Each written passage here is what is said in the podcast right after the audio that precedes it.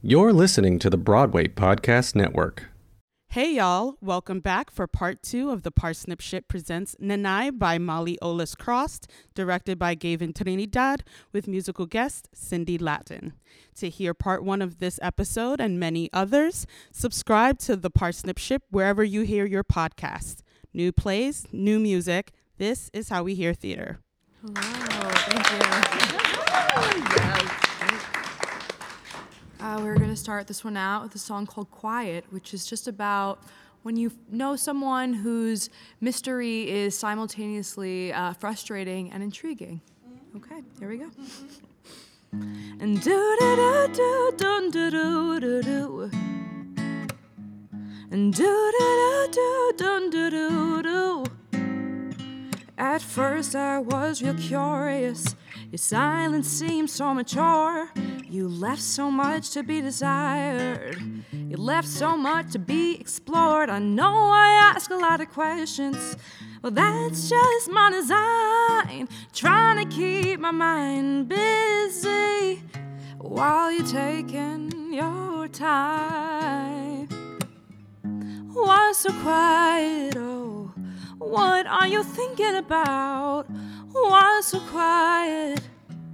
Why don't you put your phone down? Why do you stick around if you don't wanna be known? Oh, why so quiet? And do do do do do do do do do. And do do do do do do do. These questions leave me restless, racking through my head. I can smell the dread of discussion, 'cause you left my text on red. But when I hint I'm gonna dip out, you suddenly got a lot to say. Make me wait a little longer and buy you some time to explain. Why so quiet? What are you thinking about? Why so quiet? Why don't you put your phone down? Why do you stick around if you don't wanna be known? No, why you so quiet? And I heard that you're quite the chatterbox. You blabber, you yab, yeah, you gab nonstop. You talk to anyone, anyone but me. Why so quiet?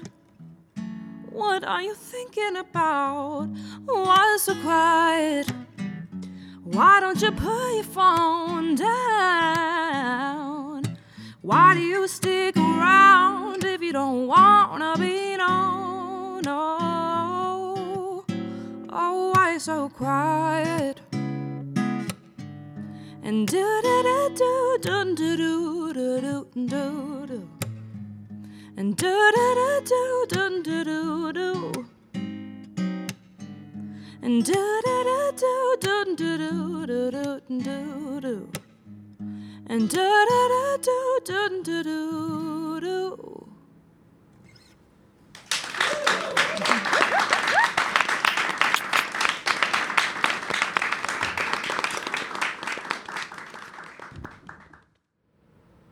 Act 2, Scene 1. The kitchen. Dark. Clearly not of our time and place. Perhaps a dream. Perhaps somewhere in between. If it is a dream, we don't know if it's Eve's or Angela's. A soft voice is heard singing a lullaby we almost know the words to. A melody that feels like we've heard it in a dream before. Manananggal as Nanay enters. Once again, they can only be seen in silhouette, but their presence still radiates to us, calls to us, beckons us to come closer. They begin dropping and knocking things over as they move about the kitchen. Eve enters and frantically trails behind, trying to pick up and put away everything that has fallen. Nanay does not acknowledge her. Angela enters. He tries to reach out to Nanay. She keeps getting closer and closer, but keeps getting blocked by Eve's movements.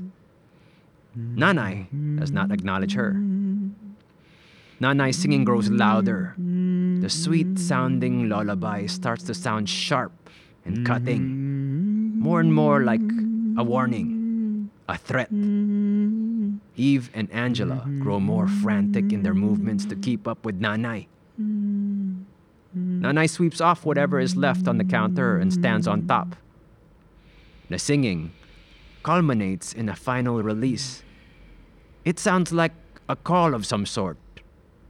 A call to action. A warning cry. A call from mother to daughter. Eve and Angela freeze in their movements. Nanay climbs down and opens a cabinet door. They finally look at Eve and Angela and proceed to crawl inside the cabinet and shut the door. Act 2, Scene 2. The kitchen the next day. Manananggal is tied up in a kitchen chair. The knots on the rope are visibly sloppy. Angela points a wooden spatula at them. Start talking. Seriously? You think I'm messing around here? A little bit. Angela holds the spatula up. Are you gonna hit me with that? I'm the one asking the questions here. These knots are horrible. No, they're not. I can practically wave my arms right now. Stop that! I thought you and Eve were Girl Scouts. We were! You know what? No. No, you and Eve were not in Girl Scouts because she showed me these pictures that sure made it look like that. No, I mean, yes, we were. I'm so confused. Okay, forget about the fucking Girl Scouts and the fucking knots. Okay, forget the Girl Scouts? I don't know. I mean, cookie season is coming up so soon, and I just love what are they called? Like cookie sandwiches with peanut butter in the middle. Shut up, be quiet, stop talking. Stop joking, stop mentioning my sister's name. You don't get to do any of that. Why not? Because I'm the one who is in charge. Manananggal crosses their arms. The ropes fall. What did you do? I did not do anything. Bullshit. She told you what happened. Didn't she tell you what happened?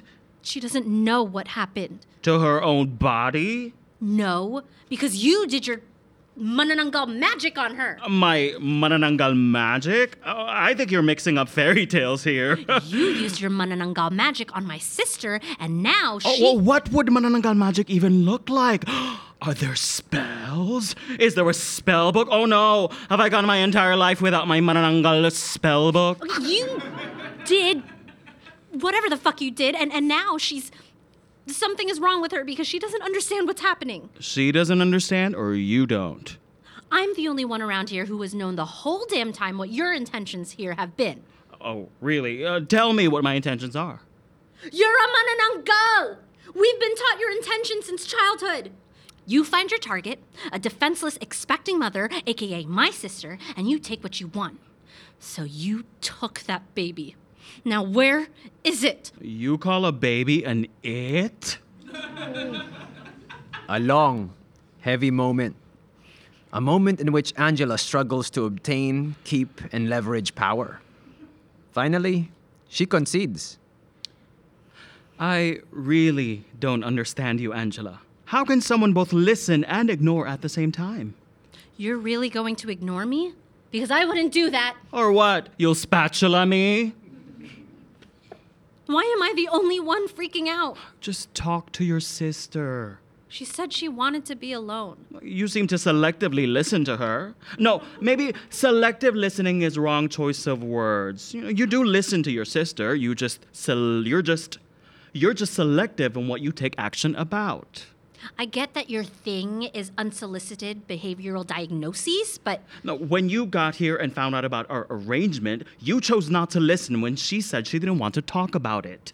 I was in shock, and her behavior seemed to indicate... When she told you she didn't want to talk about the divorce, you chose not to listen. You pressed her. I thought you said you weren't listening to that conversation. But now you decide to listen. Maybe I'm just getting better at respecting her wishes. Isn't that what you wanted from me? Or maybe it's easier to stay out here and wave utensils at me instead of facing what you've been hiding from. I'm not hiding. Look, what took you so long to come visit in the first place? I don't owe you a thing. I'm not saying you do. You owe her an explanation, though. What if she doesn't want it? She does. What if it just makes us fight? It might. What if I hurt her? You might. What if she gets mad at me? She might. What if what I have to say isn't good enough for her? Make it good enough, then. What if it doesn't help? It will. What if she really doesn't want to talk? She does. How do you know? The same reason I know you're not actually going to hurt me. We're in a kitchen, a room full of sharp knives, and you've been threatening me with a spatula, and not even a metal one? Manananggal begins to exit. Talk to your sister, Angela, for both your sakes. They're called do-si-dos. What?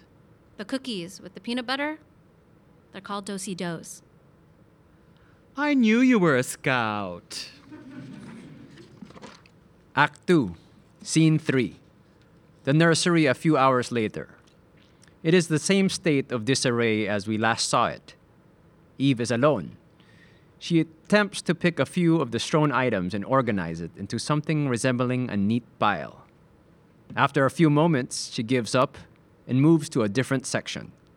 She attempts to repeat the process, but again, abandons it after a few moments. This continues until Angela enters. Need help? No. You sure? I said I wanted to be alone. I was just asking. When you knew the answer? Maybe you changed your mind? Do whatever you want. Angela attempts to clean the room to the best of her ability.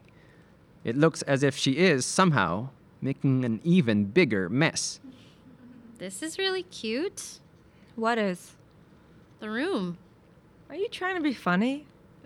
The crib is modern, yet charmingly authentic. Your color palette is warm, yet relaxing. And is that a repurposed milk crate as a toy chest that I spy in the corner? I may have opened a few of the Pinterest boards you sent me. I like the gender-neutral accents. Very progressive of you. It was Ethan's idea. An homage to us meeting in Intro to Gender and Women's Studies. Eve picks up the guitar and begins to strum on it. Eve. This is why I wanted to be alone. What did Ernesto do with the baby? Angela, a vampiric creature from Filipino folklore, did not devour my baby. Then what happened? A stillbirth! What else, Ange? What else could it be? Yes, it was before Ethan left. No, I don't want to go into it. Yes, I am perfectly fine. Yes, physically fine. My health is fine. What about... Yes, and emotionally fine. My mental health is... Have you been seeing anyone? Seeing anyone? I'm in no condition to be dating anyone right now, Angela. Come on. You need to talk to someone about what you're going through. I am talking to someone. Who? You keep asking why Ernesto is here. I mean a professional. Ernesto is a professional. A professional what? Ernesto has been guiding me through practices that have You need to see a professional therapist. I admit that I may not be perfectly fine yet, but I'm getting there.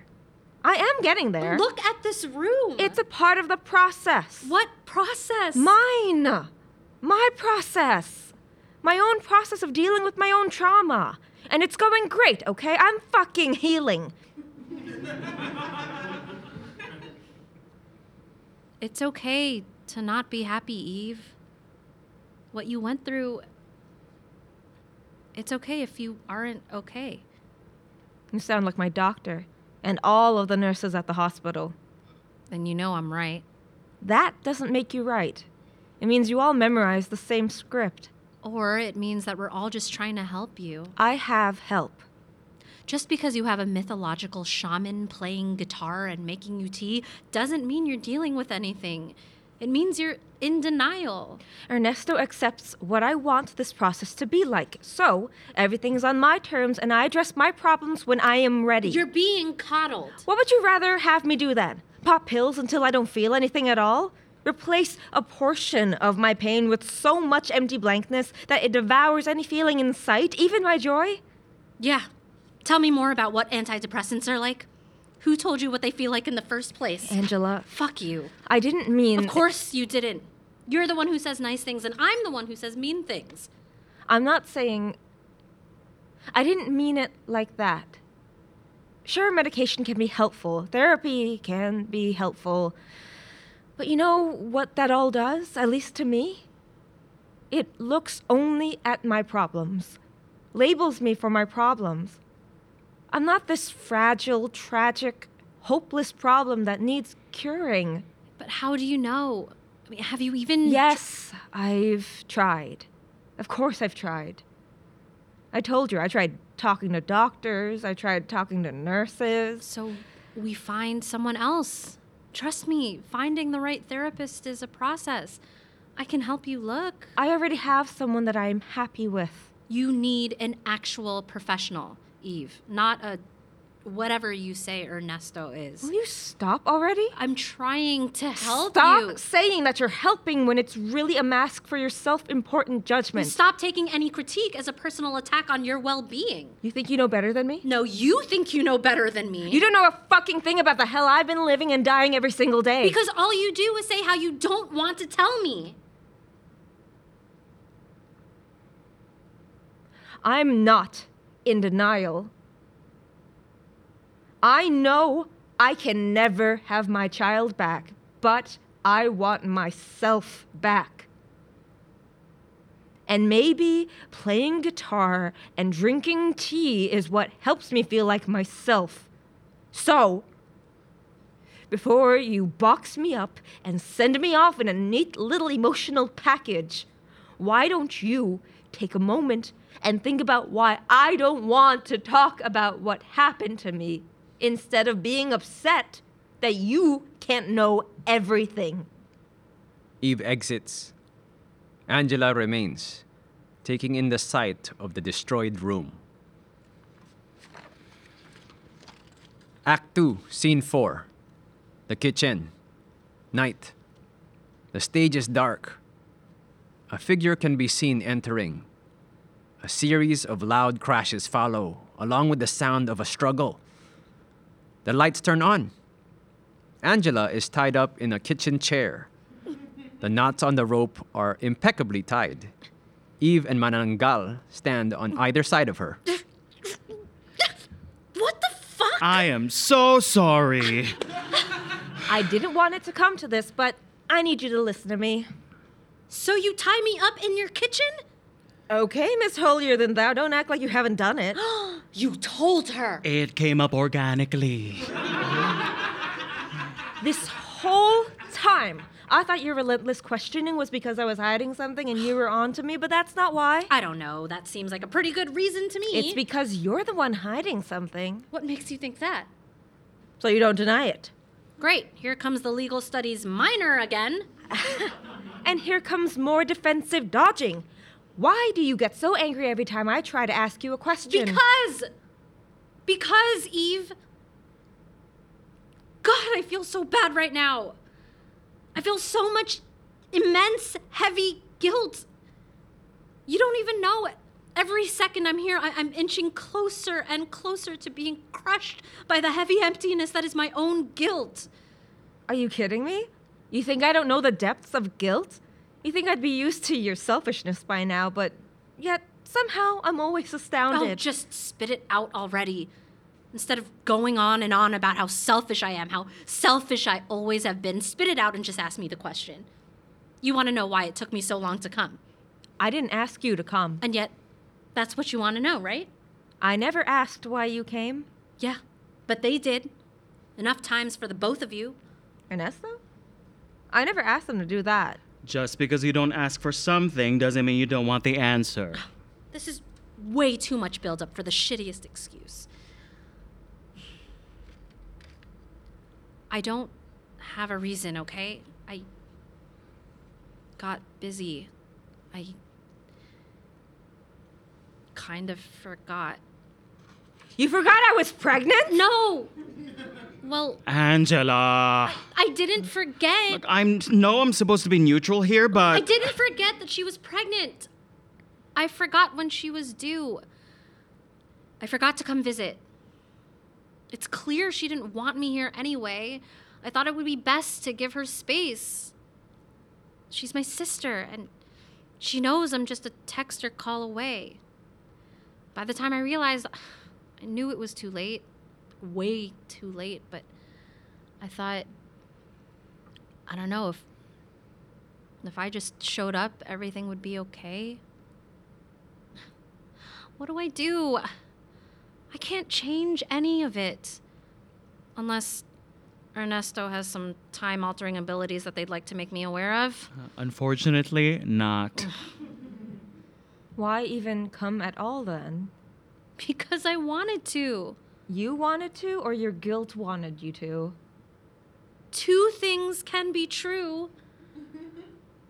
I knew sooner or later I'd have to let the weight of my guilt fully crush me, and then I would have to drag my guilt-flattened body here and face my punishment for my own shame. What makes you think I'd punish you? I'm literally tied up right now. I'm not trying to punish you. I just want you to listen to me. Even now you're making it about you, your guilt, your shame. If you're really here for me, then listen to me. I am! I've been trying. I could try harder. You really could. It's hard for me, okay? I'm your only family now, and I'm pretty shitty at it. It's not your fault we're the only ones left. I don't need you to be a perfect sister. I just need you to be my sister. And that means trusting me. I know all of this is unconventional, but it is how I want to handle things. Okay? Okay. Ernesto is going to untie you. I'm sorry, Eve. Eve and Angela share a moment. Eve comes close to responding, to accepting Angela's apology. She wants to, but she doesn't. Eve simply nods. She looks so much like their mother in this moment. It nearly crushes Angela, but she tries to hide it. Eve exits. Manananggal waits for a few moments after she has left. I need to talk to you. Well, I'm not going anywhere. Manananggal begins to untie the knots on the rope. Well, you really think we'd leave you tied up here? I don't know what to think at the moment. Look, Eve told me what happened. I would assume so. Look, I really don't need a lecture from you two. I'm not going to lecture you. Really? I need your help talking to Eve. As you can see, that is something I'm not very good at. I need your help because I think you're right. I've been helping Eve process what happened, but we've hit a wall.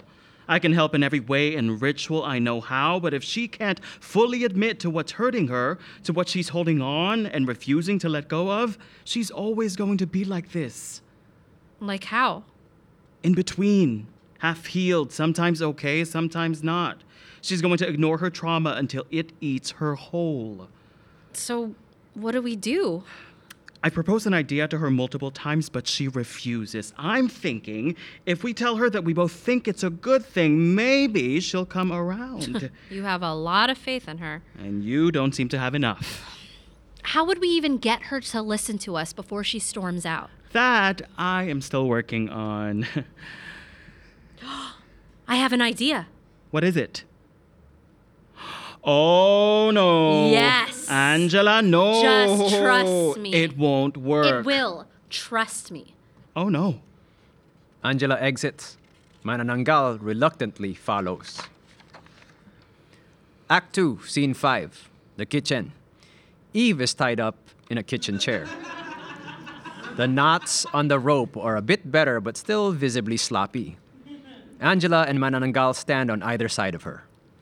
Seriously? Why? This was her idea. No, it wasn't. Well, it wasn't mine. Well, it wasn't all my idea. Okay, part of this was my idea. The talking part. I have no idea how this part got added in.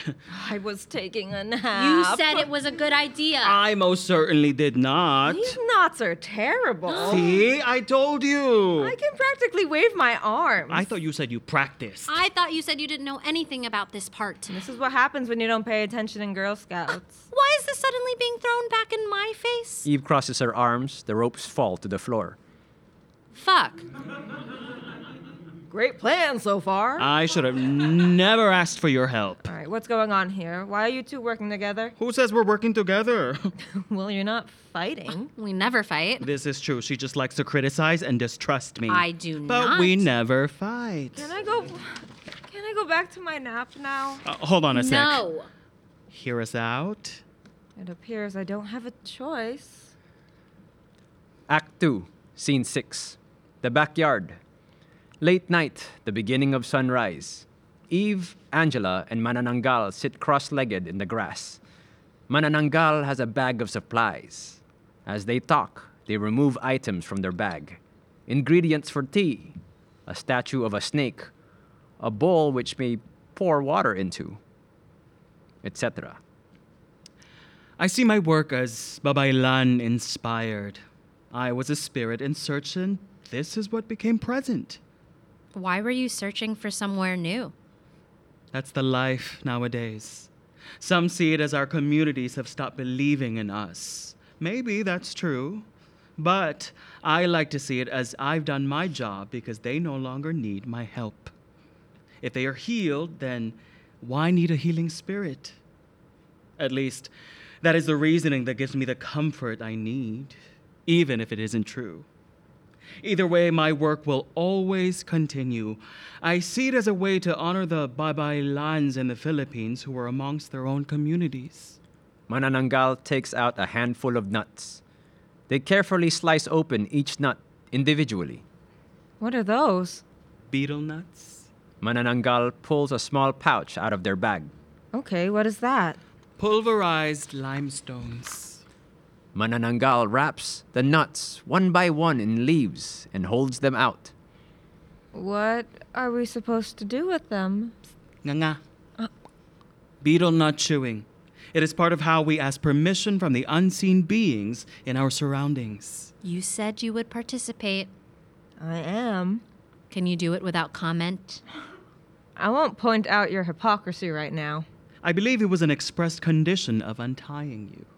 I wasn't tied up. Manananggal takes a pinch from the pouch and sprinkles it onto the nuts. Angela puts the nut in her mouth and begins to chew. Manananggal takes a moment to prepare. They begin singing.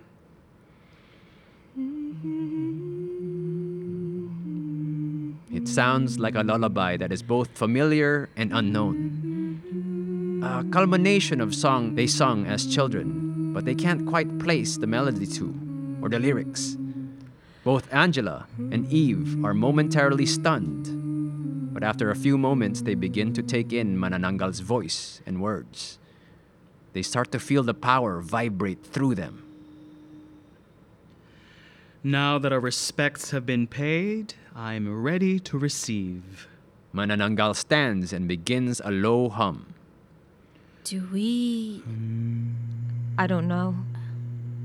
Ernesto? Manananggal picks up their guitar. They begin to play, and the humming becomes melodic, as if once again singing a soothing lullaby with no words. Eve and Angela listen for a few moments. Do you remember much about Girl Scouts? Apparently not. Do you remember the hiking fiasco? I don't remember it being a fiasco. We were lost on the trail for hours. Mom was with us. We still got lost. It was fun. Mom made it fun because she didn't want to admit she couldn't find her way back. Why'd you bring it up? Just sitting here in the dark, listening to singing. Reminded me of that night. I don't know if I'd call this singing. It still sounds like Mom. I used to dream about playing music. I know. I opened up to Mom about my dreams and she crushed them. I know. I held on to that resentment of my crushed dreams for years and finally confront her about it. And what happens? Eve, she's not... dies. That wasn't your fault. You hid your grief like the respectable daughter Mom told you to be. I stupidly tell the aunties how I was feeling, and what happens? They run to the nearest plane so they can gossip to everyone back in the Philippines about how broken and weak we are. Manananggal begins to walk around the backyard, making a slow, deliberate circle around Angela and Eve. The humming and guitar continues. Ethan was so happy and hopeful. When I went in for my 6-week checkup, I wasn't expecting an ultrasound. All the books and the blogs tell you not to expect one. There isn't much to see yet. But for some reason, the nurse asked if I was ready for the ultrasound. There's pretty much a tiny blob. But Ethan, he just had this dopey, stupid smile. I was thinking about all of the things we would have to buy, all the changes I'd need to make to the house, to my diet, my health, my entire life. The little blob was sending me into a panic attack, but Ethan just kept smiling. He was just so fucking optimistic. How does that not rub off on someone? Manananggal gestures to their bag. Angela starts looking inside, unsure of what she is supposed to be searching for. Marriage is a compromise, right? So I finally decided to believe him. I let in every single bright and shiny hope until we were dreamy in the eyes. I took the baby bump pics every day. I bought a stupid white dress for a maternity photo shoot that he convinced me would be a good idea once I was showing more. Angela attempts to keep up with her task, but keeps getting distracted as she tries to listen. Manananggal keeps having to urge and remind her to keep searching the bag. I should have known something was wrong. Usually, I would know when something was going to go wrong, but we were so fucking clouded with our stupid bliss, I didn't pay enough attention to the nausea or the cramping. I went to work even though I felt that weird pop in my... It just made it so much worse when I had to spend hours sitting in the bed while they took away the baby we had already lost, but had never realized because we were so preoccupied with our selfish fantasies. Angela wants to say something, but is struggling to keep up. He didn't even have the fucking courage to look me in the eye during the procedure because he knew I was right all along. We should have stayed cautious. We should have waited. We shouldn't have hoped too hard because this is what makes us... I was right. And he had to make it so much more painful than it ever needed to be. He had to inflict me with his fucking happiness, and I'm still suffering from it. Angela stops what she's doing and stands.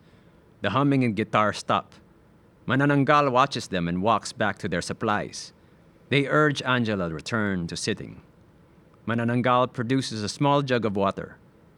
Manananggal pours a cup for each of them. They drink in silence for a few moments. Not once while I was there did I ever feel like an actual person. Manananggal approaches Eve and gently takes her cup. They pick up the guitar and begin to play again. They treat your body like a vessel, like an object. They look at whatever part they want, whenever they want. They pick and prod without asking, like you're an experiment. They stopped looking at me while they were in my room. I swear they didn't even look me in the eye when they talked to me. They only looked at the broken piece of the broken machine they wanted to fix. They only talked to whatever body part needed another test, another stitch, another sample, another needle, another painkiller, another antidepressant. I entered there a human and left a husk. Manananggal gently places the guitar down and begins to slowly exit. A beat. Eve cautiously approaches Angela. They embrace. Act 2, Scene 7. The backyard. That night? That morning? Another time and place entirely? It's hard to tell. A small campfire burns in the center of the yard. Manananggal's humming and guitar from the previous scene is heard. Angela enters and sits in front of the fire. I knew we weren't lost that day on the hike. I never felt lost when I was with you. Sometimes I wish it was me. That I was the one who could play like you and sing like you. I know you taught us both, but I know Eve's better. That's why you stopped asking the both of us to sing for you, right? That's why you started only asking Eve. She waits. The fire continues to burn, unchanged. Eve enters, wearing a Girl Scout sash covered in patches. She and Angela do not see each other. Eve walks a slow circle around the campfire. Did you think I was selfish? Was that why you said that about me? That all I do is take? Eve takes a patch off of the sash and drops it into the fire. I gave you everything I could. I gave both of you everything I could. Eve takes another patch off the sash and drops it into the fire. But it was never enough. For either of you. Eve takes another patch off the sash and drops it into the fire. I could never take a side because it would always be wrong to one of you. Did you ever think about where that left me? She takes another patch off the sash and drops it into the fire. Did you ever think that the reason I take and I stay so far away is because there was never anything left to give me? Eve stops. For a moment, she and Angela lock eyes. My happiest memories are the ones from Girl Scouts. Arguing for badges I didn't earn. Eating more cookies than I sold. The three of us forced into spending weekend after weekend together. Eve breaks eye contact and continues her circle. I know you were miserable those days, but please, don't take those from me. Eve takes another patch off the sash and drops them into the fire. I know those memories are painful and complicated, but for me, they're not. For me, they're all I have of her that is mine. It took me so long to come here because I was afraid.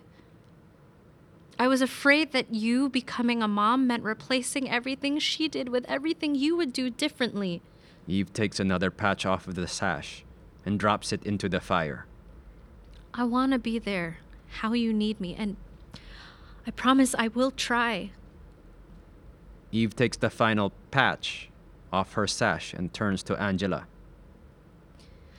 I want to love you both, but I'm afraid that you won't let me. I'm afraid that the more I let you in, the more I have to push her out. And I can't lose any more of her. Eve drops the final patch into the fire. Please don't take her from me. A moment. She holds out her hand to Angela. Angela takes it. They exit together. The guitar continues to play, and the fire continues to burn. Act 2, Scene 8. The kitchen. The next morning. Eve and Angela are cooking breakfast. I see you're up before 11. Now that I am a very mature adult, I am only 30 to 45 minutes late to work. My growth is incredible. Does this mean I won't have to remind you to check into your flight? I actually canceled my flight. I just thought maybe I could help you get everything cleaned up. You've never cleaned a day in your life. Perfect opportunity to start. Eve's phone rings. She quickly silences it without checking. Seems like Ethan really wants to talk to you.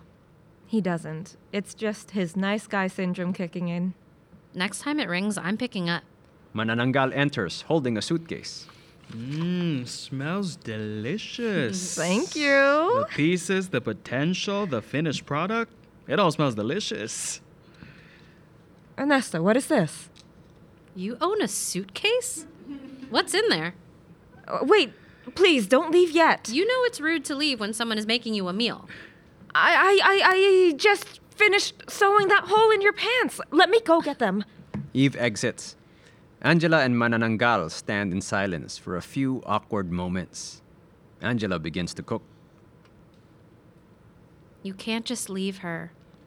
This shouldn't be something that takes her by surprise. When I first arrived, I told her I was here for as long as she needed me and not a moment longer. Not even long enough for breakfast? Eve enters with a pair of pants that have a visibly large hole. At least I thought I finished sewing them. Manananggal takes the pants very graciously.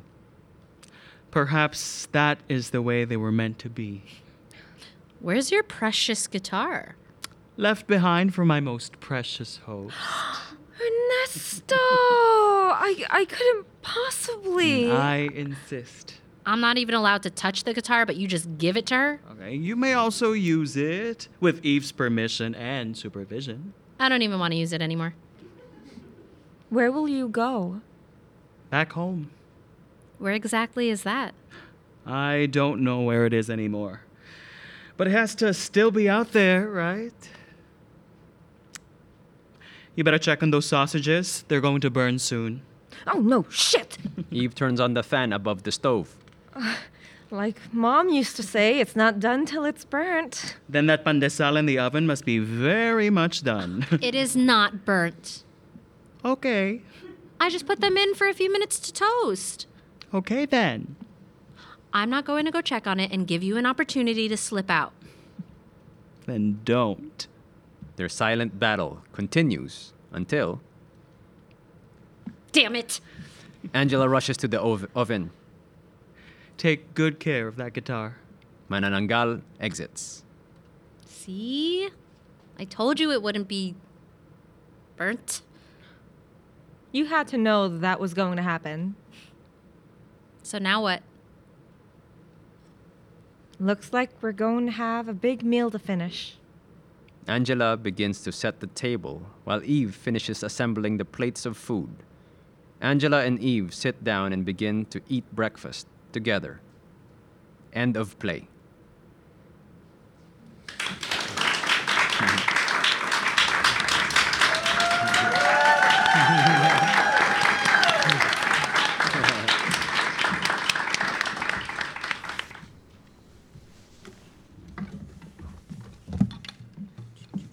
All right.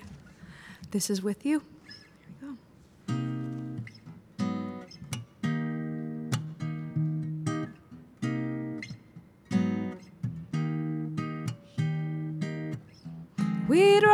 All around town, did things I'm not too proud of. My heart beating so quick, one smile from you and I feel sick. I guess it's time to confess, I know I'm not perfect. We could be a perfect mess. Let me show you I'm worth it.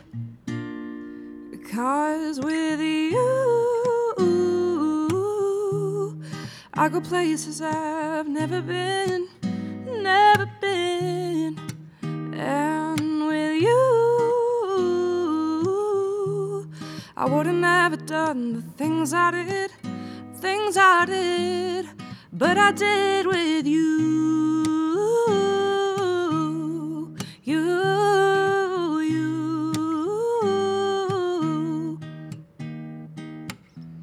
windows open all the way down. Past midnight, worried we're too loud.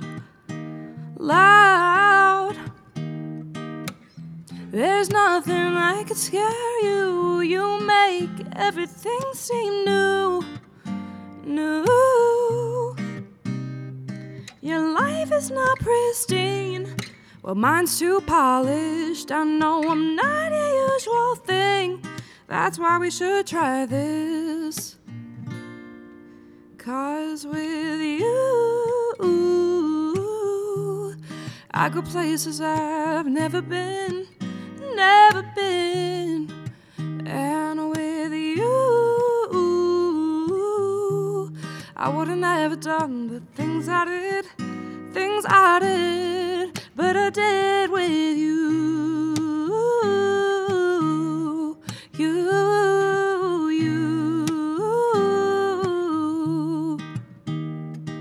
I'm always so cautious with everything. I follow the path that's been set out for me, but I disband in just one night with you. I feel like there's so much more we could do. You think your flaws scare me away. Well, I'm just more drawn in. I don't want perfect anyway. I want you just like this. 'Cause with you, I go places I've never been. And with you, I go places I've never been. And with you, I would have never done the things I did, but I did with you.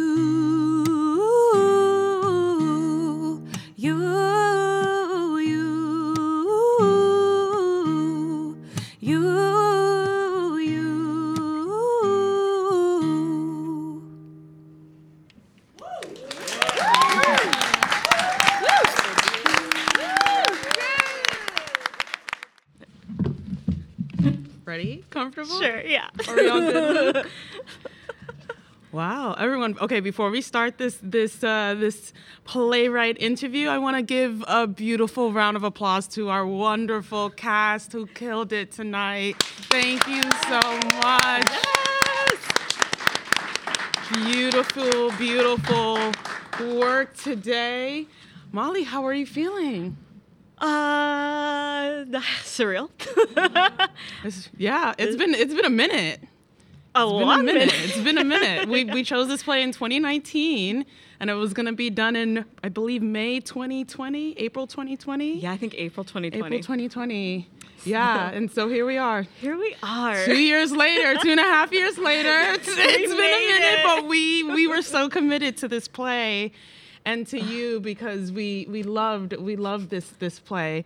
And so let's start. Okay. What inspired the writing of this work? Oh, man. I started writing this play in 2018.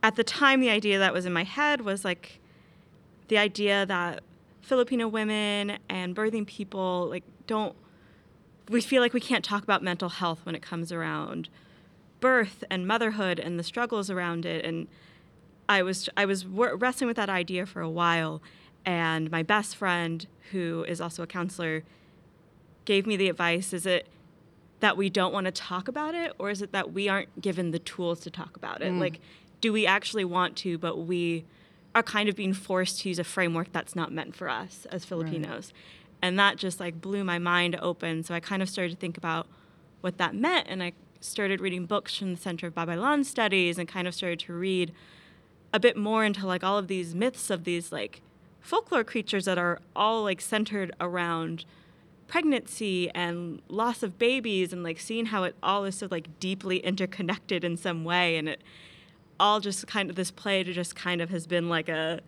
whirl of that over the years.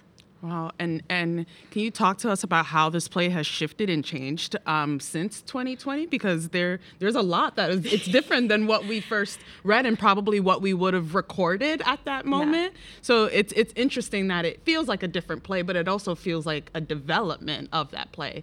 Yeah. So can you talk to us about what's changed? What's different? I mean, a lot has technically changed on the page, but I also think about how much has changed for me as a writer. I was talking about this at our rehearsal. I had this moment where I was sitting at the table and I thought about how this was supposed to be 2 years ago.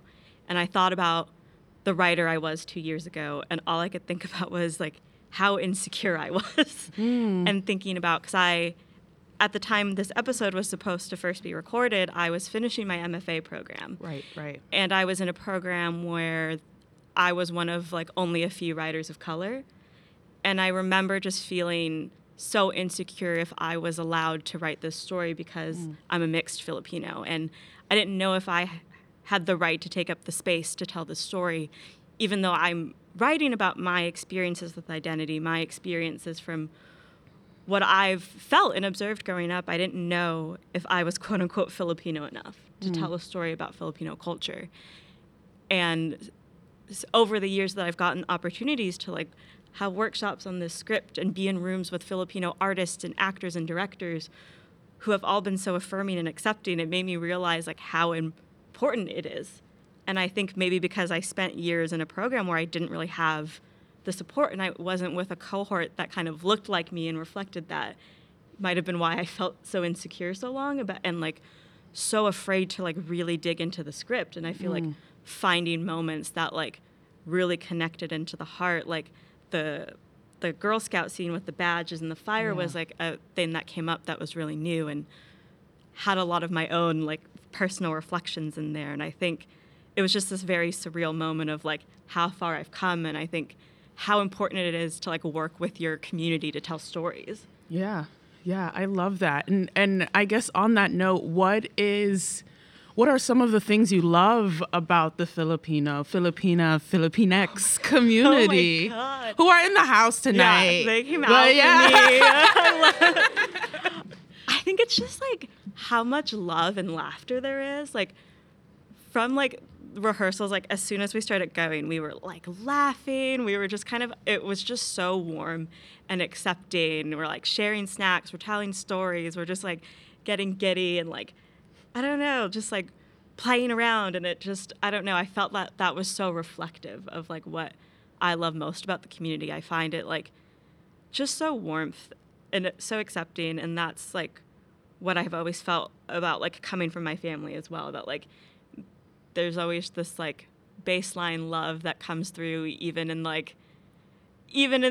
when we fight and even when there's disagreements, like, which I think is in the script as well, like as much as these sisters clash, like they know deep down that there's like this baseline of love. And I feel like that really reflects how I feel about the community. Yeah, I love that. And one of the themes of in the play, one of several themes are, grief, loss, love,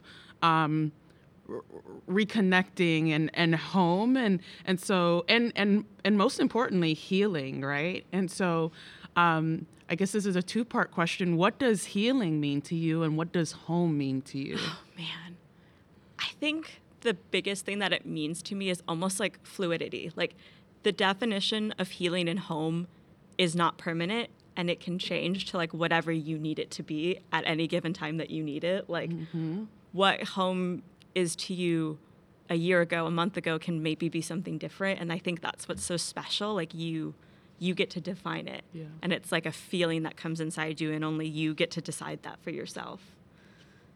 Beautiful. Oh, wordsmith. We love it. I try. And so, we're going to start to wrap up. And so one of the last two questions I was asking, the writers before the world stood still, and things shut down and shit changed. So one of the questions I would ask, because y'all, 2020, what a time, different time, right? I used to ask, and this is for listeners of Parsnip, I used to ask, what would you say to Donald Trump? But we're not going to do that because he's not president no more. And I don't fucking matter. I was so worried you were going to ask me about it. It's great. Love that.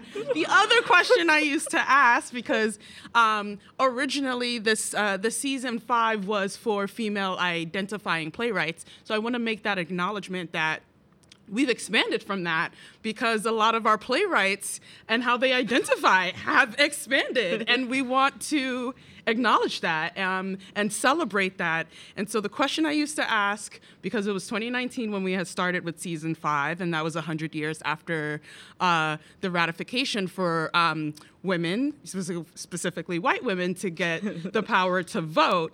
I used to ask, what does the future of women look like 100 years from now? But we're going to refine that.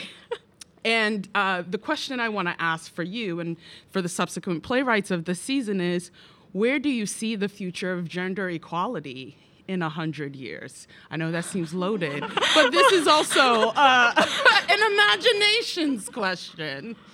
Oh, my God. What are your wildest dreams, I guess, in 100 years? If you were plopped back, what would you love to see? Oh, man. I think there are so many things I could think of if I wanted to think in like a socioeconomic political context, but love it. Since I am a theater artist, I will think in the scope of theater arts, and I want it to be that we're allowed to do like whatever the fuck we want, like Woo! Yes, love it.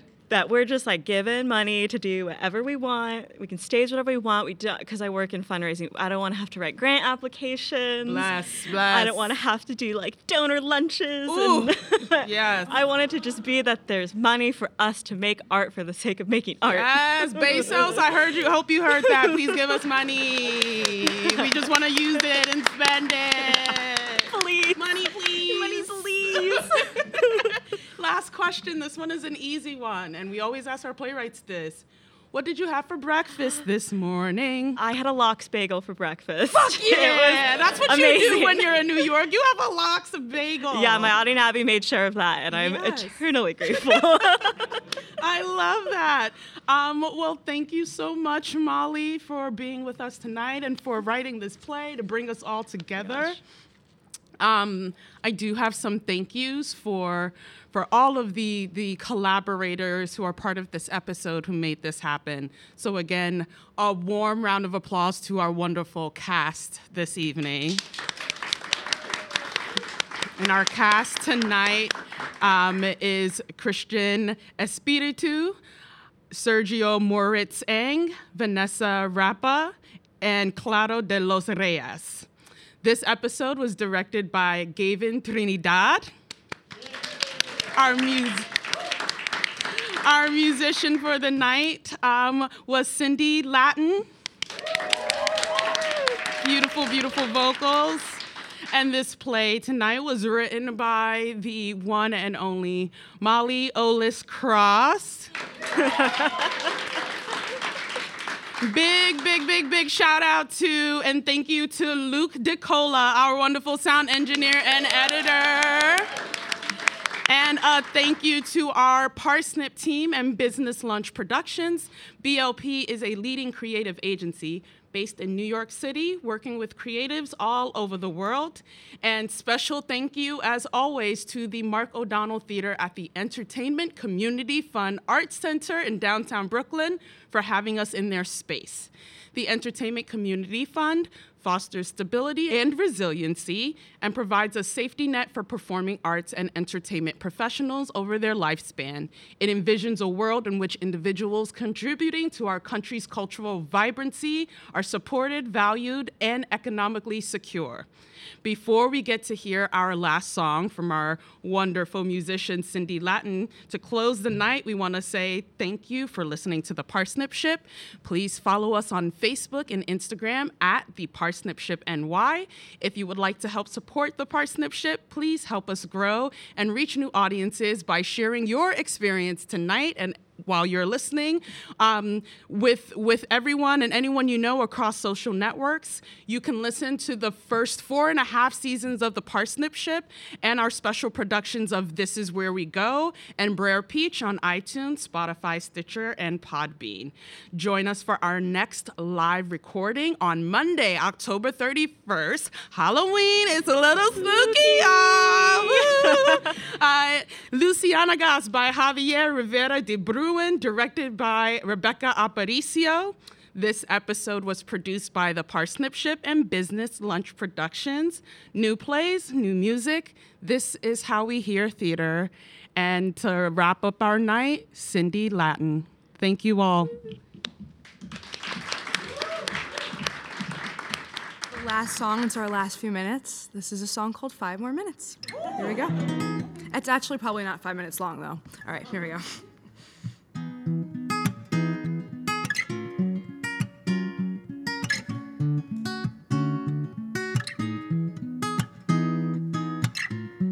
Sunday eyes, they're groggy, but we're still living. We danced all night, so let's just stay in this bed now.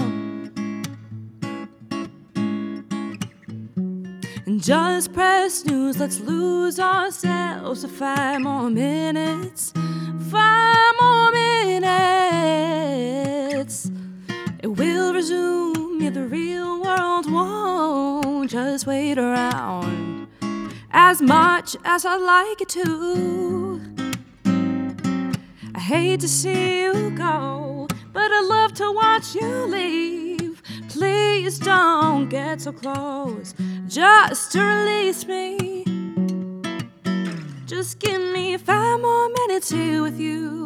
5 more minutes before we move. Ooh. 5 more minutes next to you. 5 more minutes pressed into you.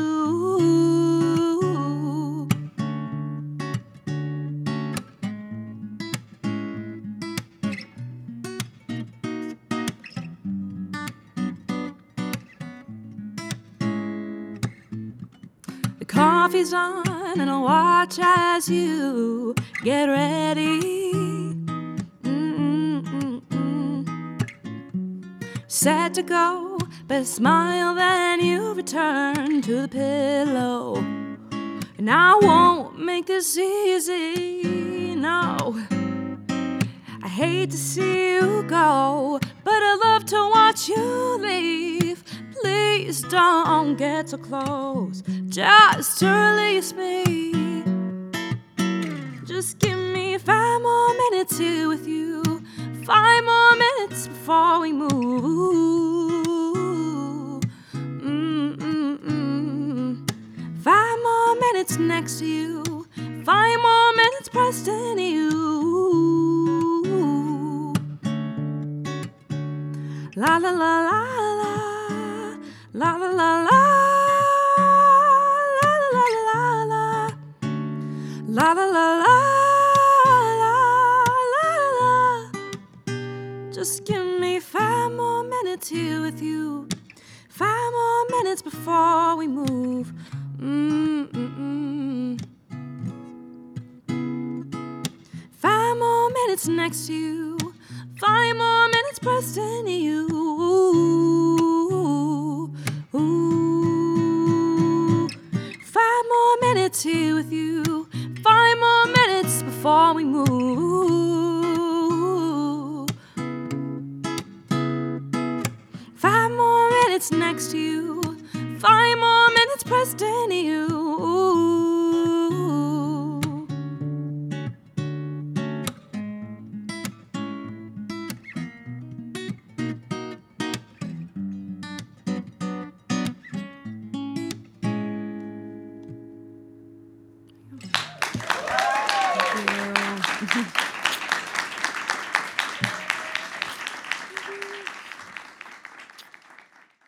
Ryan here, and I have a question for you. What do you do when you win? Like, are you a fist pumper? a woohooer, a hand clapper, a high-fiver. I kind of like the high-five, but if you want to hone in on those winning moves, check out Chumba Casino. At ChumbaCasino.com, choose from hundreds of social casino-style games for your chance to redeem serious cash prizes. There are new game releases weekly, plus free daily bonuses, so don't wait. Start having the most fun ever at ChumbaCasino.com. No purchase necessary. VGW Group. Void where prohibited by law. See terms and conditions. 18+. Hello, it is Ryan, and we could all use an extra bright spot in our day, couldn't we? Just to make up for things like sitting in traffic, doing the dishes, counting your steps, you know, all the mundane stuff. That is why I'm such a big fan of Chumba Casino. Chumba Casino has all your favorite social casino-style games that you can play for free anytime, anywhere with daily bonuses. That should brighten your day a little. Actually, a lot. So sign up now at ChumbaCasino.com. That's ChumbaCasino.com. No purchase necessary. VGW Group. Void where prohibited by law. See terms and conditions. 18+. Hey, it's Leslie Odom Jr. here on the Broadway Podcast Network to tell you about the Rise Theater Directory, a program of Maestro Music. Rise is a national online resource designed to connect and empower backstage and administrative and creative theater professionals from underrepresented backgrounds. If you work or aspire to work in the theater community, this can help you find your next project. And if you hire theater professionals, search the Rise Theater Directory to find your next team. Create your profile now and get more information by visiting risetheater.org. That's theater with an RERISETHEATRE.org, because only together we rise. Hi, y'all. This is Kristen Chenoweth. Hi, I'm Gloria Estefan. This is Sarah Bareilles. Hi, I'm Patti LuPone. This is Lin-Manuel Miranda. You're listening to the Broadway Podcast Network.